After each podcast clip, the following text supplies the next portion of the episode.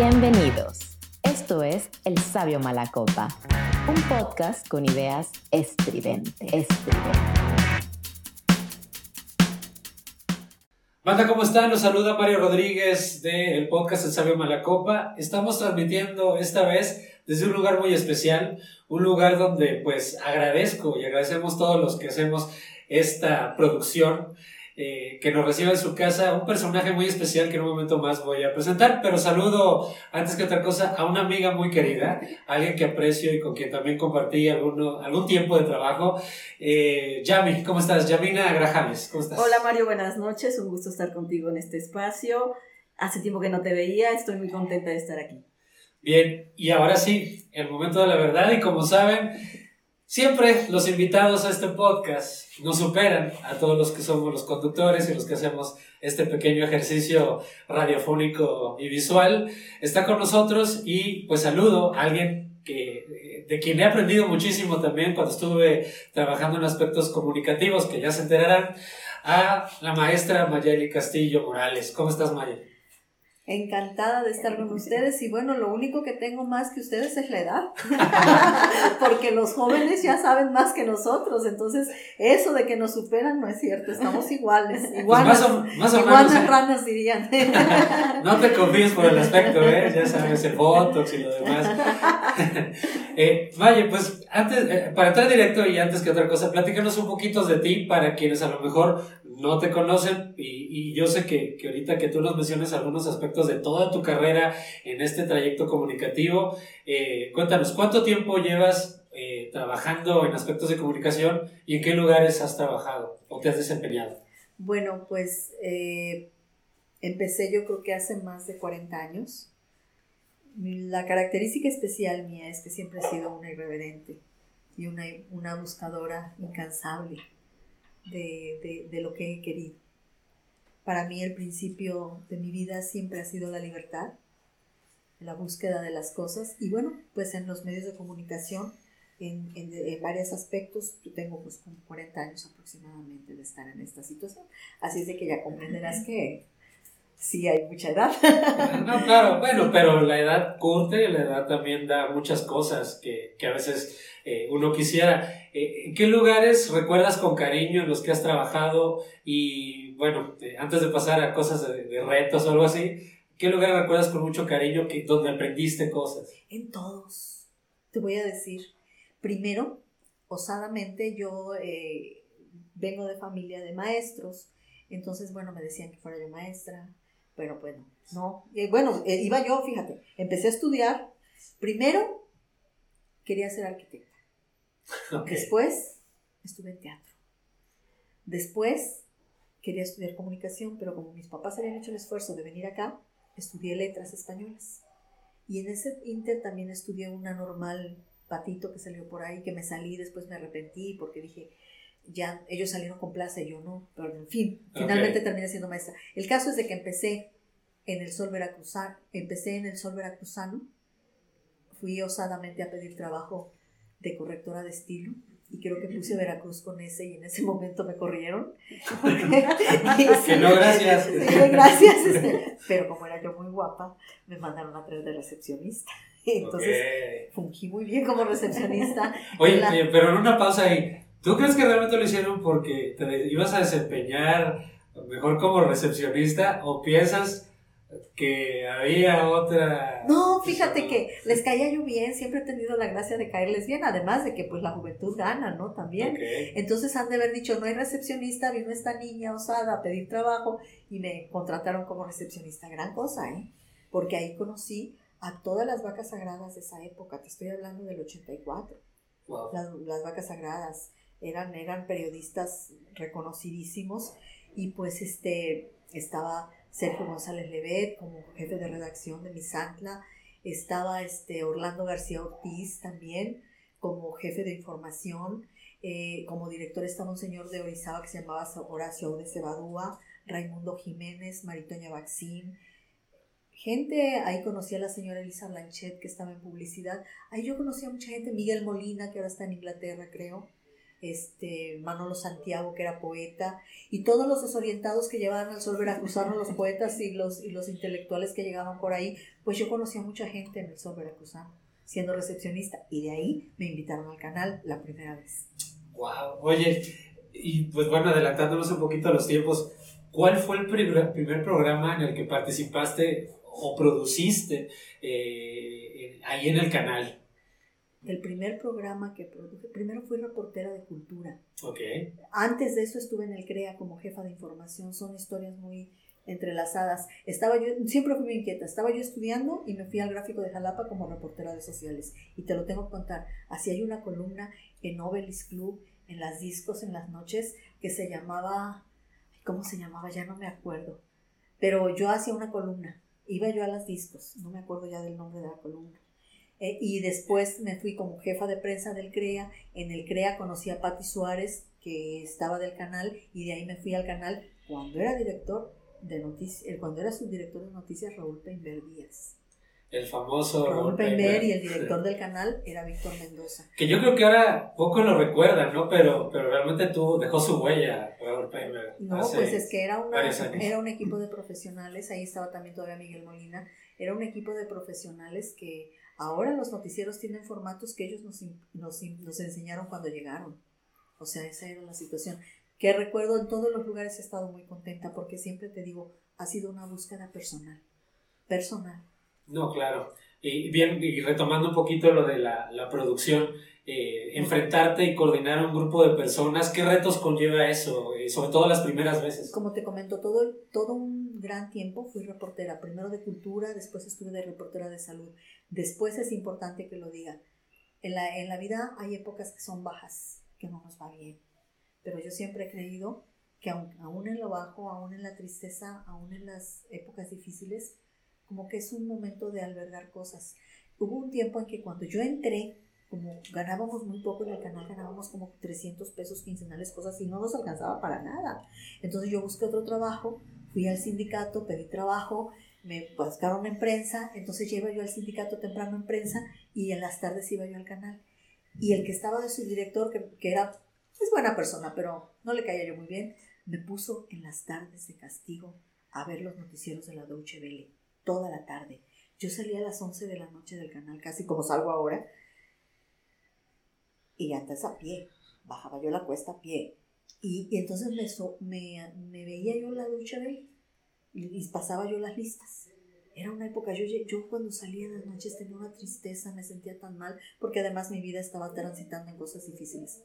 Si estabas como congelada, Sí. ¿Sí? ¿Sí? ¿Por qué será que todo el mundo lo congela y ponen a monitorear medios? Pero, te cuento. Así de, ponte a ver la tele toda la te tarde. Te cuento el producto de la congelación. Después de eso, viene una época, porque el canal ha, sido como, el canal, yo en el canal entré en el 89, ya formalmente en el 85 estuve un tiempo, eh, eh, viene esa época, el canal ha sido como dialéctico, tiene épocas grandes, épocas bajas, así es, y cada quien imprime su sello y cada quien pone lo mejor de sí. Bueno, cuando estuve en, ese, en esa congeladora, viendo la Deutsche Welle de castigo para seleccionar las notas que iban a entrar al note, viene una época de cambio, la época más eh, brillante del canal, y en esa época cuando llegó como director don Miguel Sánchez de Armas, una amiga mía, Miriam García, muy querida, ella siempre me quiso llevar a televisión, pero yo siempre estuve en noticias. Entonces le dice don Miguel, necesito alguien que haga reportajes. Dice Mayeli, se lo agradezco toda la vida. Y allá voy. Entonces voy. La ignorancia es atrevida, siempre lo he dicho. O sea, yo sí era, yo, yo manejaba medios, pero don Miguel tenía otras perspectivas, ¿no? Entonces, no es que tenemos que hacer un programa. Ese fue en realidad, Especiales de Noticias, el primer programa que yo dirigí. Especiales de noticias. Especiales de noticias. Eran, osadamente decíamos que eran documentales, eran grandotes reportajes que teníamos que hacer cada ocho días. Imagínate nomás qué cosa. Ahí estaba e-, Eder, llegó allí, llegó gente ahí con nosotros. Pero entonces empezamos con eso. Y empezamos, y primero no se consolidaba el formato de especiales de noticias, y yo escribía, y siempre he tenido que escribo como en cinco minutos, entonces todos me decían, es que lo importante es que te sientes a escribir, pero lo hago y bien. Entonces, entonces yo escribía los guiones, yo escribía los guiones y pues Eder editaba y las otras niñas iban a hacer entrevistas. Era cada ocho días. Llegamos a hacer yo creo que más de 300 programas. Pero lo glorioso de ese programa es que empezamos a ganar premios. Y durante 10 años consecutivos ganamos premios no solo de una, no solo de un, de un medio, sino de periodistas, de, de, Pues ganaron el respeto, ¿no? Y el reconocimiento de gente que en esa época pues ya tenía también un bagaje y un recorrido. Así es, pero el, el empuje fue don Miguel Sánchez Llamas, un hombre precursor, un hombre con una visión precursora que a mí me permitió, creo, tener una de las épocas más gloriosas de mi vida. Sí. ¿Qué diferencias ha habido entre, entre los últimos, bueno, a partir de Miguel Sánchez de Armas, eh, a la fecha, con quienes haya tocado trabajar, ¿Qué diferencias encuentras tú en, los directores del canal? Yo creo que es como todo, cada quien tiene su matiz. Cada quien tiene su matiz y cada quien tiene su forma de trabajar. Lo que pasa que personalmente en la vida de uno, como te puede pasar a ti, hay personas, hay seres humanos con los que embonamos de diferente manera. O hay seres humanos que creen en uno, ¿no? Y que las circunstancias permiten que las cosas sean así todos tienen su punto de vista, todos tienen su, su, lado bueno, tal vez también existan los lados oscuros de cada persona, como tal vez don Miguel también los tenía, pero, pero eh, es, la cosa es que, que ha sido administraciones que van y vienen y cada quien ha enfrentado sus retos en el canal como mejor los han hecho. El canal es una especie de lugar encantado, llegan y todo el mundo está contento ahí nosotros estamos contentos. Los que se van siguen pensando en el canal. Y aquí en el podcast, en el podcast si ven a mis gatos, pues ni modo, porque es parte de mi vida también mis gatos. Oye, y antes de seguir avanzando hasta que, hasta que llega tu vida, este, Yami, oye, ¿cómo empezaste a conciliar? Porque es una pregunta obligada, la cuestión personal, familiar, con lo absorbente que implica trabajar en distintos medios o en un canal de, de televisión, aunque sea del Estado.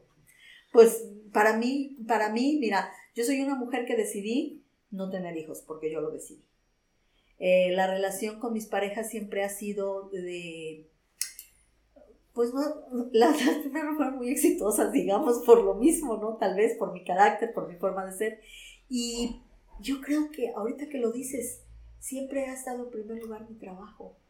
Yo en el canal he sido mujer nocturna, siempre ahora que salgo a las 11 igual a las 10 y media y eso que es algo muy cansador antes, ¿no? Pero siempre he estado en las noches, entonces, este, porque siempre casi he tenido dos trabajos, he tenido amigas que me inspiraban, tengo una serie de amigas que también son solteras y sin hijas que siempre me inspiraron a tener dos trabajos, Gladys Palacios, ella tenía dos trabajos, yo dije yo tengo dos trabajos y ya sé, ahorita ya voy a dejar uno, pero sí, siempre hemos tenido dos trabajos. La conciliación, mira, para la casa sé hacer todo, porque vengo de un pueblo donde bordar es obligatorio, ¿verdad, Donde saber hacer comida, es, hacer frijoles, hacer café es obligatorio. ¿Y dónde es eso para ir a Alto Lucero, Alto Lucero, La tierra. Aparte el paisaje. Entonces las mujeres, yo crecí con mujeres muy, muy este, solas, competentes, mujeres de pelo corto, todas, igual que yo. E-, ese, ese es, un, es un símbolo, es, es una característica de una mujer que es no lo quiero decir de una manera rara, pero una que es como guerrera, que trae el cabello corto porque, o no sé, ¿cómo lo defines? la personalidad. Sí, fíjate que ellas, sin, antes ahorita está la de moda la palabra guerrera, que a mí no me gusta mucho, pero fueron mujeres como de lucha siempre, o sea, nunca se amedrentaron, Yamina no me dejara mentir, y Yamina viene de una familia similar. O sea, en Alto Lucero las mujeres son muy de mucha integridad, ahí tienen a Paquita, ahí está Paquita, con, con, diferencias con, con uno, pero la, la mujer de Alto Lucero es íntegra, hecha para adelante. Lucha, sí, lucha mucho. Mi, mi, bisabuela se quedó viuda, ahí está la máquina. Mi bisabuela se quedó viuda a los 15 años y levantó a sus hijos. Mataron a mi abuelo acá por, eh, a mi bisabuelo acá por, por, el castillo, por ahí, y ella sacó a sus cinco hijos adelante. Oye, qué curioso contraste, ¿no? Porque hoy en día, y, y la historia también lo dice así, que muchas veces las mujeres han han quedado de lado por situaciones sociales, por cuestiones de patriarcado y demás, pero en el caso tuyo y en el de ciertas mujeres como Yami y otras que ustedes conocen, eh, pareciera que hay ese resurgimiento silencioso o hubo ese resurgimiento silencioso de mujeres que en realidad siempre dieron la cara y una mejilla y después la otra, ¿no? Mm. ¿O cómo, cómo, pueden definir esa parte? Nosotros, nosotros no. O sea, yo, yo, por ejemplo, mi, mi, mi abuela, eh, se enfrentó a todas, mi bisabuela se enfrentó a toda su familia que le quitaron todo. Ella de coser levantó a sus hijos. Mi tía, una muy inteligente, mi tía China, la conocieron, mi tía este, Úrsula, ella se, hizo, se juntó con un señor que venía de fuera, pero cuando le puso el cuerno lo dejó, sin pelear, lo dejó. Le dijo adiós. O sea, sin drama ni nada. lo que, hizo fue aprender de él. Nada. Lo que hizo fue aprender de él. Y mi tía tenía más clientes que los médicos de Alto Lucero, porque creían en ella, porque ella tenía una capacidad para, para resolver eh, muy grande. Entonces, y mi abuela se casó con mi abuelo, maestro también, pero también mi abuelo es alegre, nunca se lo disculpó, y también nos levantó, y yo crecí con esos ejemplos. Y bueno, Yamina, Yamina es de gente muy, muy, este, muy entera. Es, es bueno que Yamina platique. Yamina, cuéntanos, cuéntanos alguna parte que también se, se vincula a, esa madera que tiene, que tiene Alto Lucero, Alto Lucero, bueno, Alto Lucero es mujeres, aparte de la belleza, son mujeres que luchan mucho, somos mujeres que salen adelante, que vencemos obstáculos, podemos quedarnos solos con hijos, pero vamos a ver la manera de resolver y de salir adelante. Entonces, eso nos caracteriza mucho a las mujeres salteñas y hasta la fecha, Mario. Yo, bueno, en mi caso y el caso de Mayeli, somos mujeres que yo soy comunicóloga, yo me fui de mi pueblo a estudiar a la Ciudad de México. Oye, ¿cómo le hiciste? Porque en aquel entonces que una mujer se fuera así, yo imagino que no era, ah, sí, claro, ten tu dinero y te apoyo, ¿no? ¿O sí fue muy fácil? No, no fue nada fácil. Yo trabajé y estudié. De hecho, este... ¿De qué año estamos hablando más o menos? Del 98. Ok. Este, me fui a la Ciudad de México, mi hermana se casó con el hijo de Paquita, la del barrio, y yo... Así es, sí, es la suegra de mi hermana. Entonces, yo, este, me habla un día mi hermana, me dice, Yamina, hay trabajo en el restaurante de Paquita, ¿gustas venirte? Acepté, porque mi mira siempre fue no casarme, Mario, sino tener una carrera profesional. Entonces, por, lo, por lo tanto, me fui a la Ciudad de México. Trabajé en el restaurante de Paquita durante ocho años y me pagué la universidad yo. Oye, ¿conociste a, Paquita? Supongo que sí, ¿no? Y realmente es como, como se ven las en, la tele, que es muy eh, altiva, que, que te tiene esa Mira, picardía. la, la, señora Paquita es un personaje. Okay. las canciones que canta son, son parte también de su vida, obviamente. Es una señora muy luchona, con carácter fuerte, porque la vida se lo ha hecho hacer así. Este, pero es una señora muy buena, es noble, en el fondo ella es muy noble, obviamente la conozco desde niña. Eh, ella y mi papá fueron amigos de hace muchos años. Entonces la relación durante la boda de mi hermana y durante los años que vivió con el papá de, de mis sobrinos, pues fueron 23 años. Entonces pues yo a la señora la conozco muy, mucho. Entonces ella es un ejemplo de las mujeres antiguas. Ella sufría mucho, si me permites llamar. Sí, adelante. Y mi mamá me dijo, Paquita, mi mamá era maestra.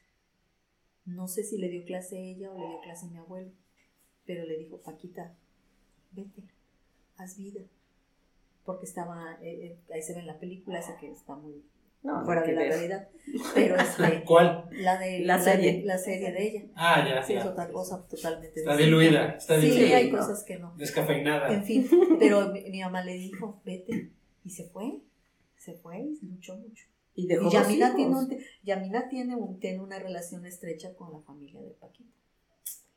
Wow. Regresando un poquito a la historia que, que, metimos ahorita aquí a Paquita, ¿cómo concretaste entonces en Ciudad de México eh, tu carrera de, comunicación? Pues eh, trabajaba yo fines de semana porque el restaurante se abría de jueves a domingo. Entonces, de jueves a domingo yo iba al restaurante y de lunes a viernes iba a la universidad, de 7 de la mañana a 3 de la tarde. Entonces, busqué una universidad de paga, una universidad buena, se puede decir. Entonces, mi sueldo iba para pagar mensualidades, inscripción, libros no compraba, Mario, sacaba copias. No, claro, sí. todos hacemos lo mismo. Y pues copias termino la universidad, este, me voy a trabajar. Copias. sí, copias. Eh, me voy a hacer mi servicio social en A quien corresponda. Trabajé con Jorge Garraldo. Con Jorge Garraldo. Así es, estuve seis meses con él. Hubo oferta de trabajo, pero tenías que trabajar sin sueldo y pues yo no me lo podía permitir porque pues yo me mantenía, aparte de que vivía yo con mis tíos, pues yo tenía que proporcionar gastos a la casa. Entonces, no. Y ahí viene una anécdota muy bonita, que yo pues siempre tuve en la mira regresar al Alto Museo. Entonces un día hablo con una prima y me presenta a Mayeli. Así es. Y Mayeli me, me ayudó a regresar a Jalapa. Órale, qué padre. ¿Fue un ofrecimiento? ¿Fue no, es que, gusto de, es que ya la, la, esposa de mi primo Carlos, en donde yo me crié allá en Alto Lucero, que son como mis hermanos, me dice ella, ya este, me dice Anel, que es mi comadre, su hija es mi hija, nació el mismo día que yo. Por cierto, ahorita está en Nueva York. Sí, Casualmente. Ajá, está estudiando, estudió comunicación. Y entonces este, me dice, me dice, eh, hay una muchacha que, pues yo acababa de entrar a comunicación social, estaba aceptando y, haciendo el equipo de trabajo, y me dice, está una niña que es hija de mi hermana, ¿no? De mi tía. Y ya ahí fue donde conocí a Yamina, y ahí entró a comunicación social. Oye, ¿y qué tal eh, eh, el proceso de de ponerse de acuerdo, de coordinarse, de embonar aspectos. ¿Cómo, cómo fue tu experiencia, Yami, empezar a trabajar con, con, con Mayeli? Mira, yo, yo había escuchado de Mayeli, pues yo estudiaba comunicación, y a mí siempre me hablaban de Mayeli Castillo. si no escribes bien, te corre. Es licenciada de letras. Este, yo ya sabía de Mayeli porque sabía que ella trabajaba en RTV, que hacía reportajes sobre Alto Lucero. Siempre veía yo los reportajes de Mayeli sobre Semana Santa de nuestro pueblo.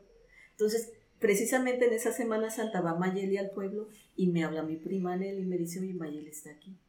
Dije, pues voy a verla. Y me lleva a ver a Mayeli. Y mi impresión de Mayeli, yo la admiro y ella lo sabe. Aparte de que es una gran amiga para mí. Entonces, cuando me vio, recuerdo mucho que me dijo, oye, pareces española. Ajá. Yo tenía como 13, 15 años menos, ¿no? Y platicamos, Mario. Y conocerla, siempre se lo he dicho, me da mucha paz y mucha tranquilidad.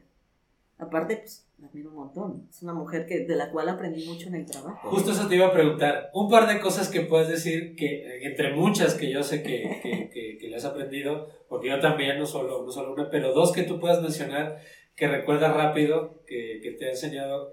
Mayeli me enseñó a hacer notas de color, cosa que yo no sabía yo admiraba la forma en que cómo se expresaba por medio de la escritura y cómo te hablaba. O sea, Mayeli me enseñó muchísimas cosas. Muchísimas. Es una mujer que admiro mucho, María. Y le tengo muchísimo cariño. Pero di, también que era yo ruda. Sí, sí, sí. Exigente. Y el ser exigente nos enseñó, porque a mí me acomodó en muchos lados. Yo le puse muchas pruebas a Yamina. Así es. ¿Ah, y sin, y sin, y sin chistar, las cumplía cabalmente.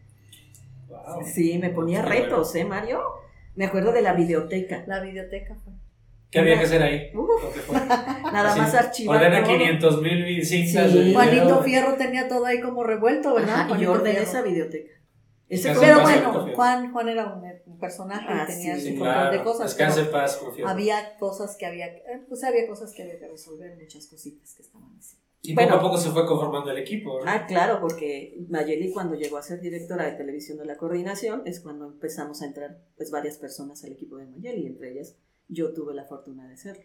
Genial, genial. Y aquí es la parte donde quería ir llegando, ¿no? ¿Qué anécdotas y qué retos representó para ustedes dos trabajar en la coordinación de comunicación? Social. Una querida amiga mía, Cristina Medina, directora ah, de, Radio Más, que fue la fundadora y creadora de Radio Más. Fíjate, qué curioso, perdón, me lo siento por rápido. Cuando yo empecé a hacer mi servicio social, yo estuve con Cristina Medina cuando apenas el canal, eh, bueno, la radio estaba empezando, ya estaba emitiendo la señal en RTV y estuve como un mes y medio nada más y me tuve que cambiar de lugar, pero, pero sí, sí me tocó estar en esa pequeña partecita. Cristina decía que eran las minas de sal y eso era.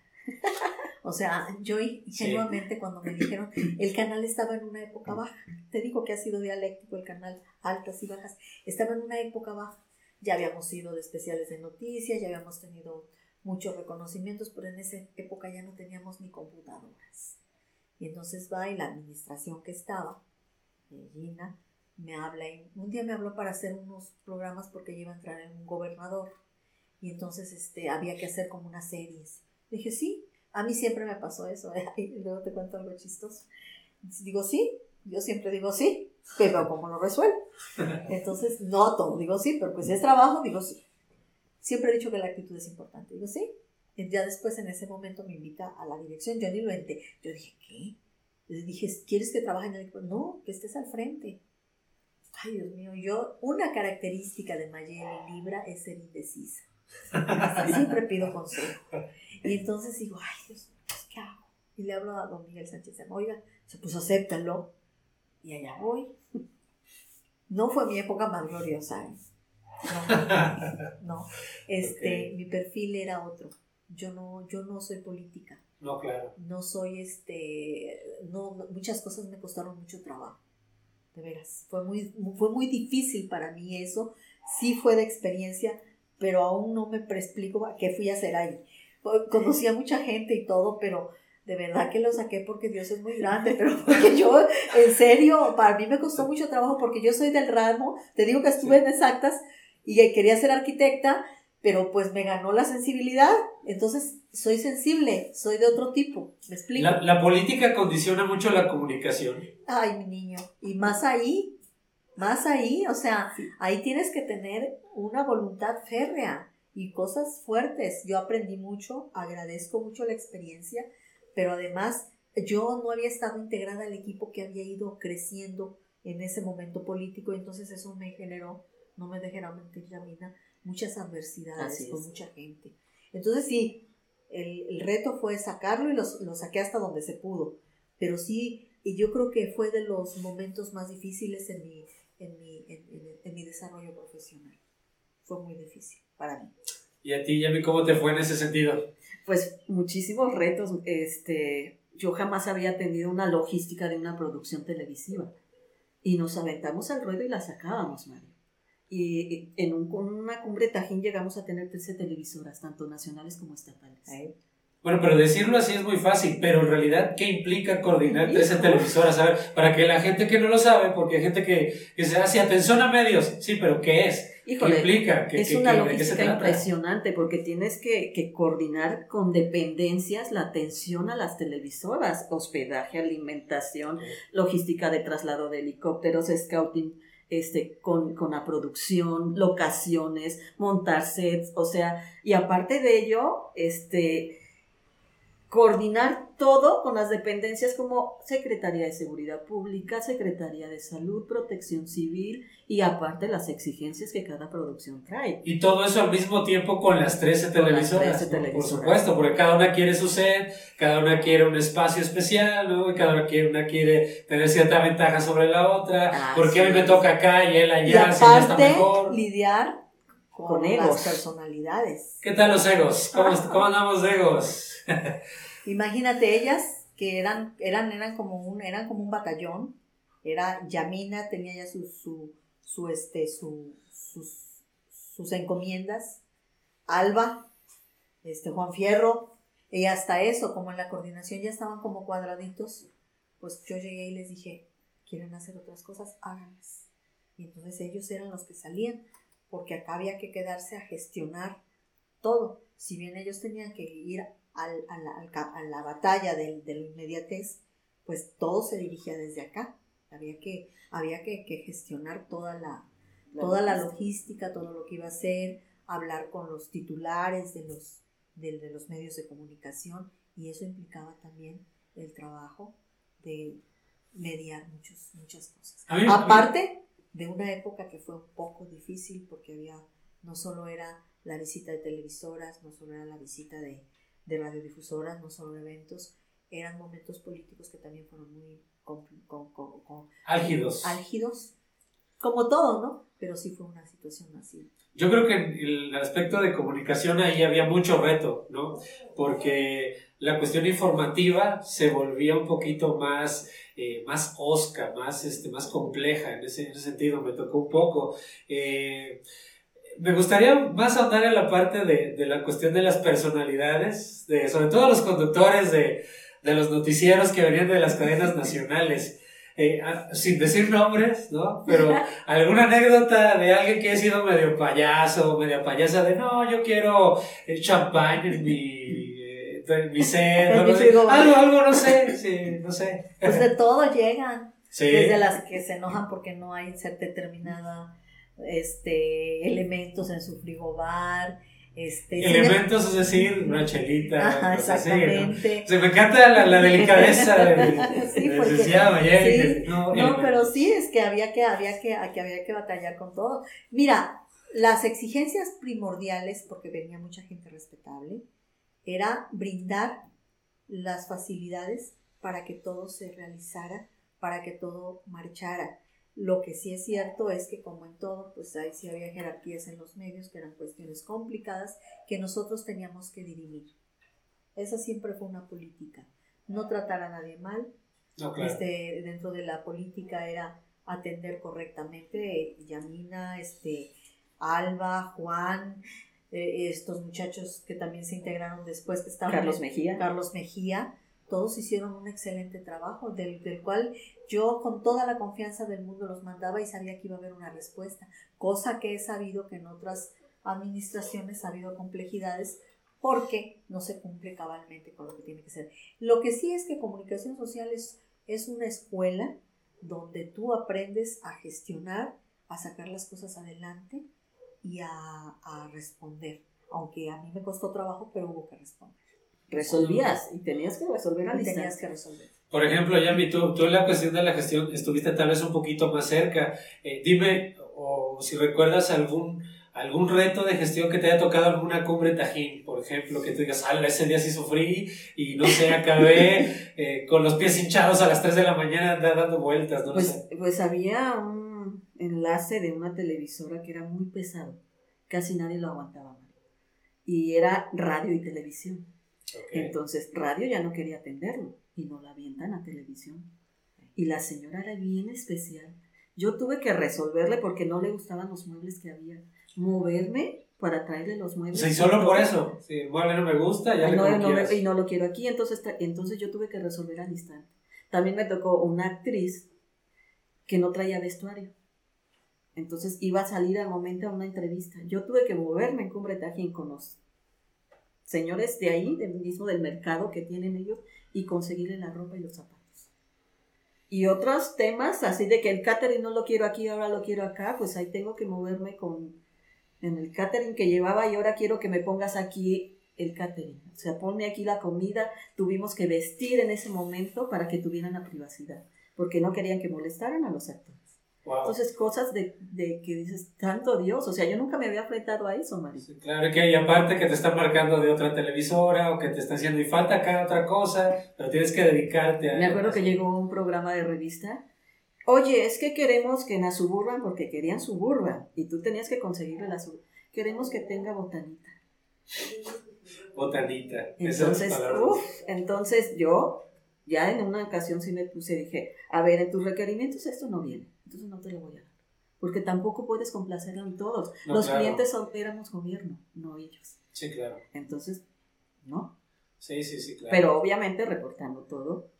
No, no, claro, eh, eso es la coordinación. Sí, no, sí, sí, eso, eso, eso era así. Pues la, la, el área de televisión no nomás eran es que en esa época no tenía muchos espectáculos, muchas cosas. Tuvimos, muchos, muchos. Entonces, este, por la área de coordinación. Películas, creo. Si no hubiera sido por la eficiencia de ellas, quién sabe cómo nos hubiera ido, porque realmente yo, confiando ya en sus capacidades, pues ya me dedicaba a todo lo demás que tenía que ir.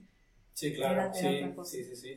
Yami, para ti, ¿quiénes han sido, digamos, de, no enlaces, pero de, la gente con la que has estado en Cumbre Tajín o en, coordinación de, medios? Eh, que se te, hace, se te han hecho las personas o conductores de televisión de, las cadenas eh, nacionales más educado, más elegante, con que, que tú hagas un buen recuerdo de ellos. Y aquí sí puedes mencionar, ¿no? Ah, pues Javier Torre es una belleza. Jania Noel, unas bellísimas personas, con las que yo, Ricardo Rocha. Ricardo Rocha. Bellísimas personas. en paz. Así es. Unas y tuve el privilegio de conocerlas. Son personas que yo admiro. Y tuve el, privilegio de, de disfruté mi trabajo y lo sigo disfrutando, pero en esa ocasión yo disfrutaba porque yo conocía a las personas que admiraba. Eso, esa, eso me ha llenado tanto, Mario, en, la cuestión laboral y, y aparte los retos, porque Mayeli me puso a, a ser reportera, ¿eh? cosa que nunca había hecho, y me mandó, a hijo, tú puedes, orar. O sea, eran retos que nos ponía, y no nada más a mí, a ti también alguna vez te tocó. eso no puede salir en Entonces, eso, eso aprendí mucho de Mayeli, a, hacer los retos, a, a, vencer los miedos, y yo puedo. Y ella nos impulsaba a eso. Así, tú puedes. Y nos hablaba duro y decía, yo, tú puedes porque tú puedes, porque yo sé que tú puedes. Entonces nos aventaba y lo hacíamos. A Albita le tocó una televisora impresionante, digo, a tener una, una telenovela impresionante, o sea, venían producciones de 180 personas que en Navidad, wow. ¿dónde qué hago con tanta gente? No era una producción tan grande, entonces te impulsaba y confiaba en tu trabajo, entonces tú no le podías fallar. Claro, sí, claro. Pregunta para los dos. ¿Qué tanto ha cambiado la comunicación, eh, de, sobre todo de hace 30 años, ahora con este surgimiento que ya está instaurado, y este podcast es un ejemplo de ello, eh, de las redes sociales? Eh, la, la, televisión y la radio han perdido terreno ante las plataformas o no? ¿Qué opinan? Yo creo que es, que es como, como los libros y como todo lo demás. Cada, cada medio tiene su propia naturaleza y creo que, este, que, que va a predominar en su esencia cada uno. Lo que sí es cierto es que el destape de las redes sociales ha, ha, este, ha democratizado la comunicación. Y en esa democratización hay muchos riesgos, hay muchas responsabilidades, porque eh, no todo está bien dirigido. Hay tantas responsabilidades como cabezas hay en el mundo. Y tú sabes que para nosotros crecer en los medios de comunicación ha sido una responsabilidad de, de, cuidar contenidos y todo, y ahora no, ahora existe la libertad de que es abierto, pero también aquí se involucra, y lo comprenderás tú también, me, darás la razón, aquí va a ser muy importante la educación, crear criterios equilibrados o sea, lo que es no tiene forma. Entonces, ahorita lo que pasa con las redes sociales es que salen cosas. Eh, te comentaba yo de que hablaba yo de, de, tanto que se ha manejado lo de Luis Miguel, que ya no sabemos si es publicidad o no, pero se manejan versiones, se manejan cosas que tú no sabes si realmente son. Entonces, ¿qué tiene que pasar con la sociedad? Hacer ciudadanos con criterio, con un sentido crítico de las cosas y de que sepan leer no solo entre líneas, sino entre palabras, entre imágenes, porque todo lo que nos presenta la realidad ahora a través de la multimedia es abierto. Y entonces el ciudadano, la persona va a tener que ser un ciudadano que aprenda a elegir, pero quién sabe qué está pasando en ese sentido. Yo creo que estamos viviendo un proceso de transición muy importante la humanidad ante estos cambios. Nosotros Yamil es más joven que yo, pero yo de los, yo nací en los 60, ¿no? Entonces me tocaron, eh, escribí una vez algo que se llamaba por la Remington, que se extinguieron. Cuando yo llegué al canal, escribíamos en Remington. Ocupábamos oh. el fax y este, y eh, para hacer las copias de los noticieros se, se usaba algo que se llamaban ditos. Nunca se me olvida, don Joel era un señor de Orizaba que al que le entregábamos nuestra nota, entonces la nota entraba en una maquinota grande que se antitos y entonces él daba la vuelta y ahí salían las copias moradas para todos los noticieros. A nosotros nos tocó esta transición cuando nos llegaron las primeras computadoras que eran así de largas y grandes, no queríamos, pero le entramos y después a raíz de un premio que obtuve por una por una producción de radio, me mandan una Mac y me decían, Sí, y me, el regalo era una Mac cuadradita preciosa. Y me decían, no, eso no. Dije, no, yo sí. No, no la agarres. No, sí, yo la quiero. Y desde entonces estoy enamorada del sistema operativo Mac. Entonces, eso son cosas que también hemos tenido en el carácter estas. Yo parezco disco rayado con eso, pero les pregunto a los jóvenes, ¿sabes qué es la roba? Y casi poco lo saben. Es la medida romana. Es la medida romana. 11.5 kilos o 13, es algo así. Es la medida romana. Esa es la roba. Y la letra que viene en todas estas nuevas tecnologías, sobre todo no en la Mac, en la, en la, en la, en la los de las PC, en la letra oficial es New Times Roman. Nuevos tiempos romanos, el imperio romano. A partir del imperio romano nacieron las lenguas romances, el español, el portugués.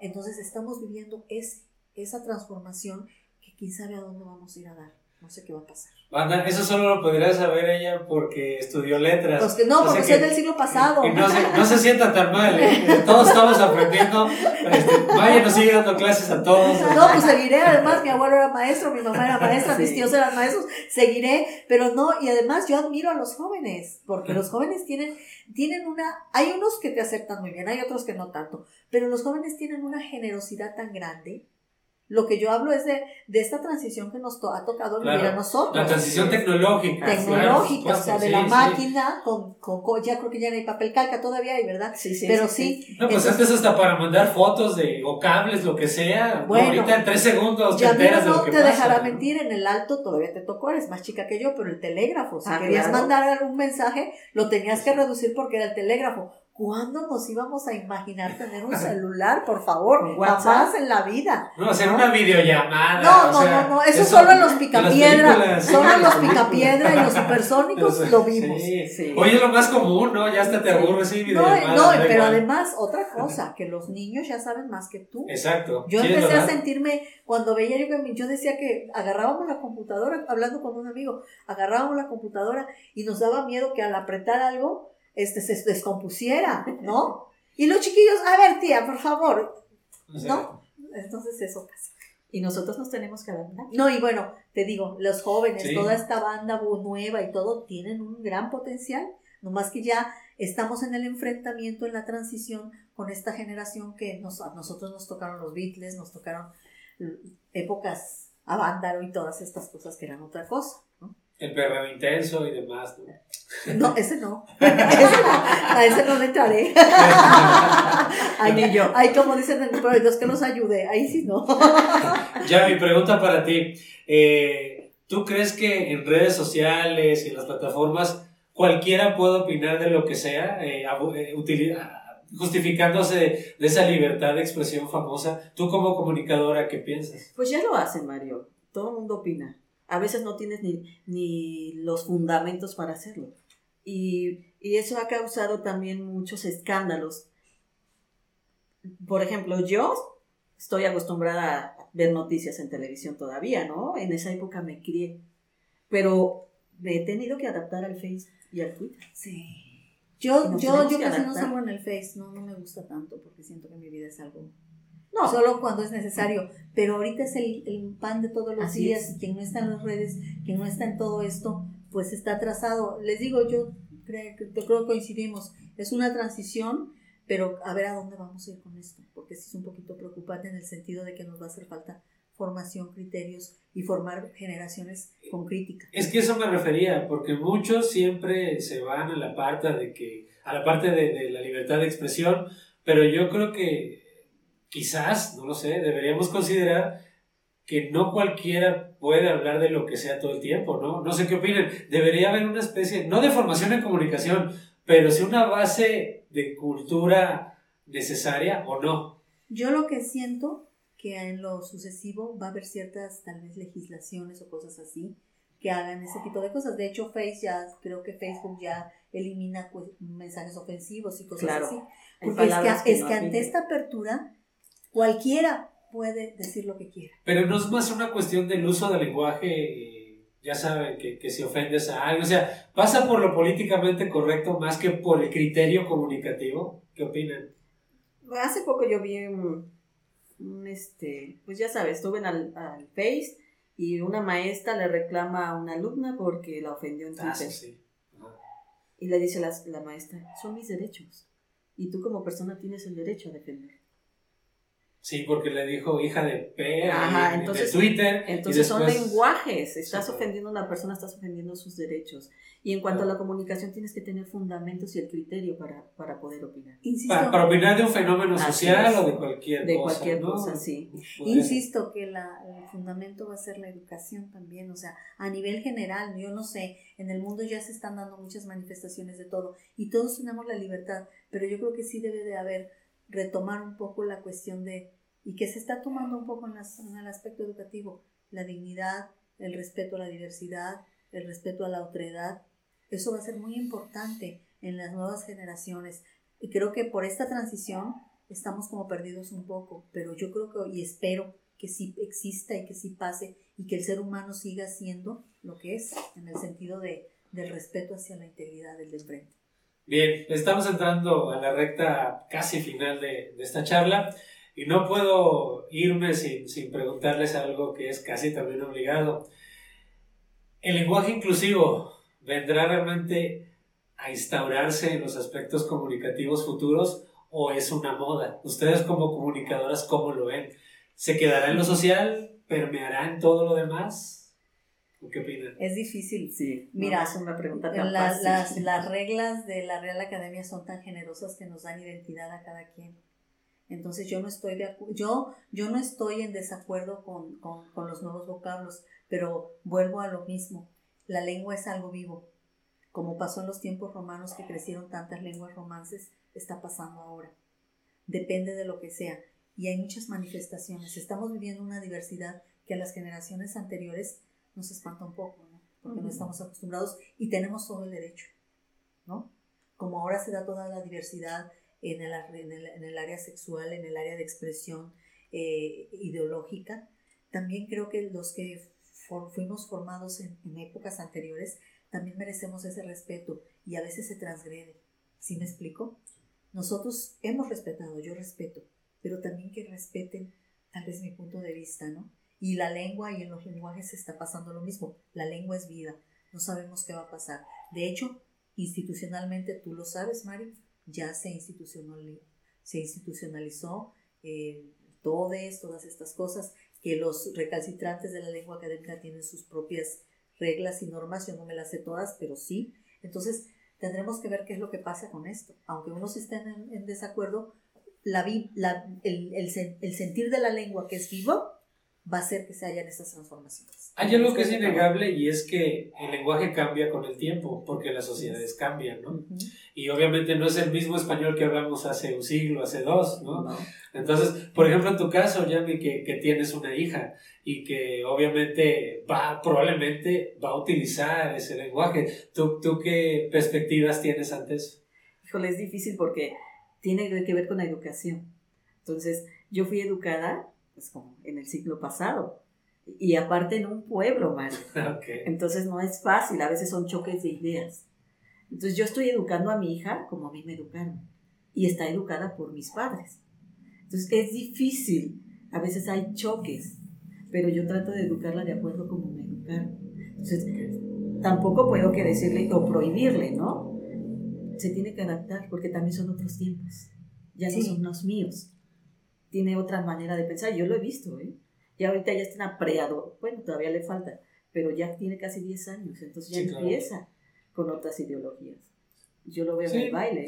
Por ejemplo, los tatuajes. Ah, claro, antes eran estigmatizados. Y tal vez no tanto, pero yo hubiera, no, no, no, es que son hermosos. ¿Sabes qué? Yo siempre he querido, yo, Richard, yo, desde antes, yo desde antes quería como un caballito aquí, un caballito de mar, quería yo aquí en el talón pero lo que yo veo que ahora como no sé qué pasa, que, que, si se tatúan uno ya se tatúan otros, se tatúan otros, se tatúan otros. Y te contaré una experiencia, le digo a mi sobrina, yo con mi, con mi tal vez mi perspectiva retrógrada, porque tal vez es, no lo sé, ya no lo sé. Sí, sí, yo también, yo también. Pero este, digo, eh, yo le digo, bueno, ya, ya te hiciste, no, es una calcomanía porque sabe que le digo, le digo, pues es que a, lo mejor les ponen algo como adictivo, porque se ponen uno y ya se quieren poner otro. Imagínate, el Cristian Nodal tan guapo y todas esas cosas que se puso en la cara mi criatura. ¿Sí sabes qué son? No sé, pero. Son, son este, los adornos que se ponen en los pueblos, en las, las tribus, algunas tribus, no sé. Sí, pero Qué bueno, pero el muchacho estaba guapo. Y ya con eso como que ya no se nota la guapura, desde mi punto de vista. Es que es eso, la cuestión de la percepción de la estética o de la belleza cambia también con el pero mira, yo soy muy abierta, yo, yo sé que todas estas que se ponían en África, o por ejemplo, que el diente abierto era una señal de sagrado, todo eso. la barbilla, la que en realidad es un efecto genético. O por ejemplo que las gorditas en, en épocas eran mujeres sabias, somos sabias. claro, somos sabias. Botero, le rindió culto a toda su obra, por supuesto. Tengo la gordita que le, los cuernos la quitan. Bueno, de eso yo no me arrepiento. Pero en fin, eh, eh, estamos, lo que sí es cierto, Mario, que estamos en un proceso de transición en que los que estamos del siglo pasado tenemos los ojos cuadrados, ni modo. Ay, ya no dije, le digo, le digo a, a mi familiar, ya te pusiste otra agencia. A ver, yo no te pedí, con todo respeto me dijo que no me había pedido mi opinión ni si era cierto. No me había pedido mi opinión, entonces me la tengo que callar, pero es cierto, para nosotros es una transformación, como tal vez me pongo a pensar que cuando nosotros, los hippies de los 60s, que de los 70s, surgieron, imagínate lo que dijeron los de los 50, Pedro Infante y todos estos, ¿no? sí, claro, choque total. Pobrecitos, ¿no? Igual nosotros, así estamos. No más que ahora nosotros estamos peor porque junto con un cambio de moda, hay un cambio de comunicación, de tecnología y de perspectiva de existencia, que es muy diferente, ¿no? Entonces, pues hay que, a ver qué pasa, ¿no? Claro. Uno ya no puede decir nada. Y se les quiere, se les quiere mucho. No más que también nos entiendan a veces. ¿sí? y se les respeta también. Sí, paciencia. No, que nos tengan paciencia, porque sí, también merecemos. Sí. Ok, y pues para ir cerrando, hay, hay una sección que se llama La Pregunta Mala Copa. Y pues aprovechando que son comunicólogas, eh, letristas, eh, en fin, demás, eh, o, ¿el lenguaje o, o las palabras inclusivas bastan para incluir realmente? Mira, yo lo decía con mi, con mi abuela, en ese tiempo no había feminismo y ella fue feminista recalcitrante. Tengo un texto que habla del que hacía el aguardiente del primer viernes que servía para cuidar. El aguardiente del primer viernes es con muchas hierbas, con 12 azares, se acababan los azares del pueblo, hacía un montón para darnos porque curaban los dolores. Por cierto, ¿cómo se llama ese riquísimo brebaje que hacen allá? El Cirino. Torojil. Torojil. Ah, pues es de ese tipo. Son de ese tipo. Entonces, lo que, ¿verdad? Sí. El aguardiente el primer viernes y el toronjil son míticos. El aguardiente el primer viernes mi abuela nos daba porque servía para todos los dolores hasta del alma. Ella fue una feminista recalcitrante. Nunca tuvo que salir. Fue en sus acciones, en su forma de ser. Y no necesitaron decirle. O sea, ella se dio su lugar.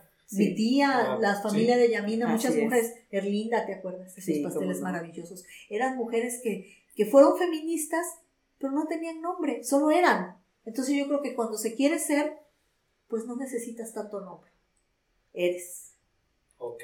Aunque sí, ahora el juego del lenguaje es importante y es respetable. ¿No? Okay. ¿Yamina? Así es. A mí no me gusta tanto me gusta la A y la O y eso, la verdad. Sí, sí, sí. El, todo y el X como pues, pues me, me, cuadran los ojos, pero pues ya ni modo, así está, ¿no? No, sí, claro. Hay que respetar. Sí, es. No me voy a pelear con nadie por eso. Sí, sí, claro. Bueno, este mundo también tiene, y esta sociedad es muy compleja porque tiene también sus, sus bemoles, ¿no? O sea, yo creo que ustedes han sido mujeres y han estado rodeadas de otras mujeres con las que crecieron y las formaron y las enseñaron a darse su lugar, pero también hay mujeres que por alguna u otra razón pues no han tenido esa, esa oportunidad. Esa oportunidad, exactamente. Y hay otra cosa que sí me gustaría decir que, que, creo que no se ofende. Hay que dar la oportunidad a que el ser humano decida lo que quiere ser, pero en el momento que es. Es como las plantas. Una planta va adquiriendo su madurez, pero si bombardeamos con tantas cosas, yo creo que sí puede haber una confusión.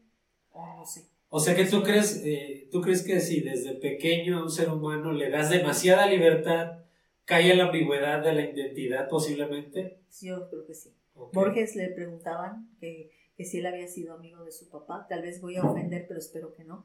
Y él decía, no, mi papá tenía, yo lo admiraba, era una jerarquía para mí, era una guía. Yo creo que todos en determinado momento, las plantas, los animalitos, todos necesitamos una guía, necesitamos un camino, que nos dé, que nos dé una, un sendero.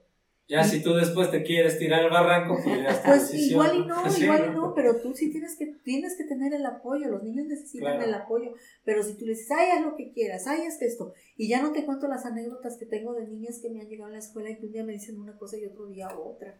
Entonces, eh, la adolescencia de por sí es complicada, la niñez es complicada. y, y con estas aperturas yo creo que debe haber una situación de madurez, de crítica, de autocrítica y de seriedad en la formación del ser humano.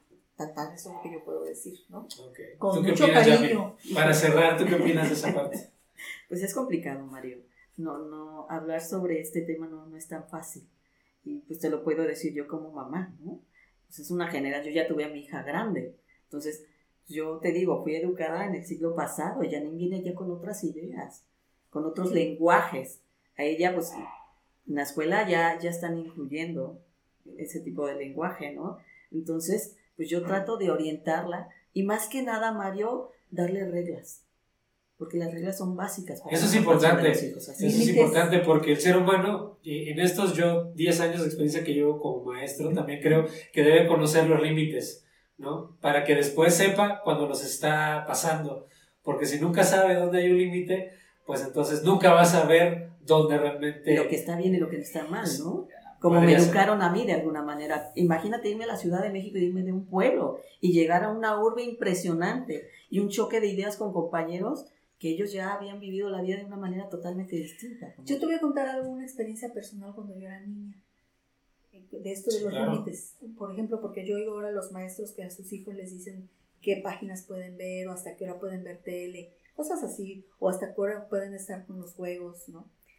Yo me acuerdo que yo visitaba con mi madrina, con la china, una casa donde tenían muchas revistas de estas de alarma. Ah, ok. En mi casa no había eso. En mi casa, en mi casa llegaba la revista de la URSS por mi abuelo, veía yo este otros, tenían de, cosas así que yo leía cuentos y todo eso. Pero yo fui a ver esas revistas, curiosa, y las abrí y sentí un choque, te lo juro. Cuando vi los muertos, cuando vi todo eso, sentí algo que me perturbó y que yo no podía dormir porque vi todo aquello. No es que yo sea, yo era una niña, pero yo sentí eso. Nunca se me olvida. Y nunca se me olvida que vi que decía alarma. Y ya después, para mí eso fue un choque muy grande. Pues te marcó. Sí, eh, tal vez sí tenga que ver con que sí tenemos como seres humanos que ser este, dosificadas las situaciones ¿no? y la orientación y todo eso. Con todo el cariño y con todo el respeto a todas las diversidades que hay, pero que también eso tiene que tener un valor y un fundamento. Y ya para acabar, el, el, feminismo yo creo que ha tenido su importancia, yo eso lo hablo a título personal, me parece que sirvió para dar un golpe en la mesa, para retomar ciertos temas en los que realmente sí estábamos dejándolos de lado, pero me parece que debe ahora venir otro escalón o debemos ir hacia otro punto como sociedad, ¿no? Diagnosticarnos realmente y de manera seria eh, para establecer posibles vías de solución, no sé qué opinen, para un verdadero cambio, o, debimos, o debe, eh, seguir prevaleciendo ese grito desesperado. Fíjate que yo no entendía que era feminista, digo, ser feminista. Y yo decía las manifestaciones hasta que un día le preguntó a una persona, ¿por qué? Digo, porque yo veía que rayaban y todo eso. Me dijo, mira, lo que se defiende son los derechos de la mujer. Dije, ah, súper bien. Entonces empecé a leer, Mario. Y esto no viene de ahorita, eso viene de años. Pero como dice Mayeli, o sea, las mujeres antes no tenían nombre el movimiento, ahora lo tienen. Emma Godoy, en los años 60, que Google le acaba de, dar un, reconocimiento, ella decía, que, ella decía que el feminismo debe ser de aquí para acá, debe de crecer intelectualmente, debe de crecer para acá. Lo demás no importa. Pero yo pienso también que en el aspecto de feminista estamos viviendo una transición en la que se está desatando también una exageración por el otro lado y hay hombres que están padeciendo las exageraciones de estas corrientes. Yo no digo que estén mal. Aquí el principio son los clásicos. Es el justo medio. Lo clásico nunca pasará. Y como dicen en mi pueblo, ni tanto que queme el santo, ni tanto que no lo alumbre. Tan tan. ¿no? Es correcto. Entonces, Ese es el reto. Y también a mí como a mí como a mí me gusta mucho este ser femenina. A mí me gusta que me atiendan. A mí me gusta que exista esa diversidad. A mí me gusta el hombre que, que atiende porque es. El hombre es más musculoso que uno, ¿no? Y todas esas cosas son, eso es bonito, ¿no? También. Entonces hay que respetar también y también respetar a los que ya, pues que, que ya sos igual, pues también, pues no pasa nada. Pero pues nosotros somos esa, educadas de esa manera. Esa tradición, ¿no? Sí, yo estoy acostumbrada al, hombre que sea caballero, al patán, ¿no? Pues sí. Sí, o lo que te vaya a decir cosas. Que tenga la, la, rima de Bad Bunny. O sea, no, pues no. Hay, hay uno genial en, ay, ya, ya nomás este, hay uno Todo genial. Lo que quieras. Hay uno genial en el internet que es Orlando, no sé qué, que dice, mi mamá cuando me dice que es, y bueno, me hizo reflexionar, porque yo digo eso, mi mamá diciéndome que estos reggaetones son vulgares y sale Paquita la del bar. Ah, no, que no, dice, mi mamá diciéndome que ahora este Shakira y otro hablan de sus exparejas vulgarmente y sale mi paisana Paquita, rata inmunda, este, cosas así, entonces el muchacho, así ya lo vieron ese muchacho, unas expresiones geniales y, y saca un montón de canciones donde dice, que la vulgaridad de los reggaetones y entonces sale Roberto Carlos diciendo una cosa por ahí exótica y dice uno, o Amanda Miguel gritando, dice, no me gusta que griten ahora con esos rocks y sale Amanda Miguel, ¡ah! Y él hasta se cae porque pues siempre ha existido la expresión, ¿no? con sus diferentes matices, ¿no? Entonces, eso me hizo reflexionar que no debo ser también tan tan drástica. Cada quien tiene claro, cosas. Es la parte ingeniosa de las el, redes. El, el medio kilo, ¿cómo se llama este? El que habla tanto, que tiene mucho éxito, este chamaco. ¿Cómo se llama? Bueno, es que hay varios. No, el que es peso pluma. Ah, sí. Peso pluma. Peso pluma. Por ejemplo, ¿no? Bien, pues yo quiero agradecerles, la verdad es que me siento honrado, me siento realizado por esta charla. Ya vi muchas gracias por, por acompañarnos, acompañarme a mí, acompañar a Lick Mayeli. Valle, eh, un gusto volverte a ver. Gracias por recibirnos en tu casa y gracias por esta charla. Al contrario, muchas gracias. Revitalizan el alma y bueno, este le dan a, la, a la, existencia de unos nuevos sentidos. Gracias. Bien. Banda, pues cuídense mucho, ya saben, a la hora que nos estén viendo, pásensela bonito. Chao.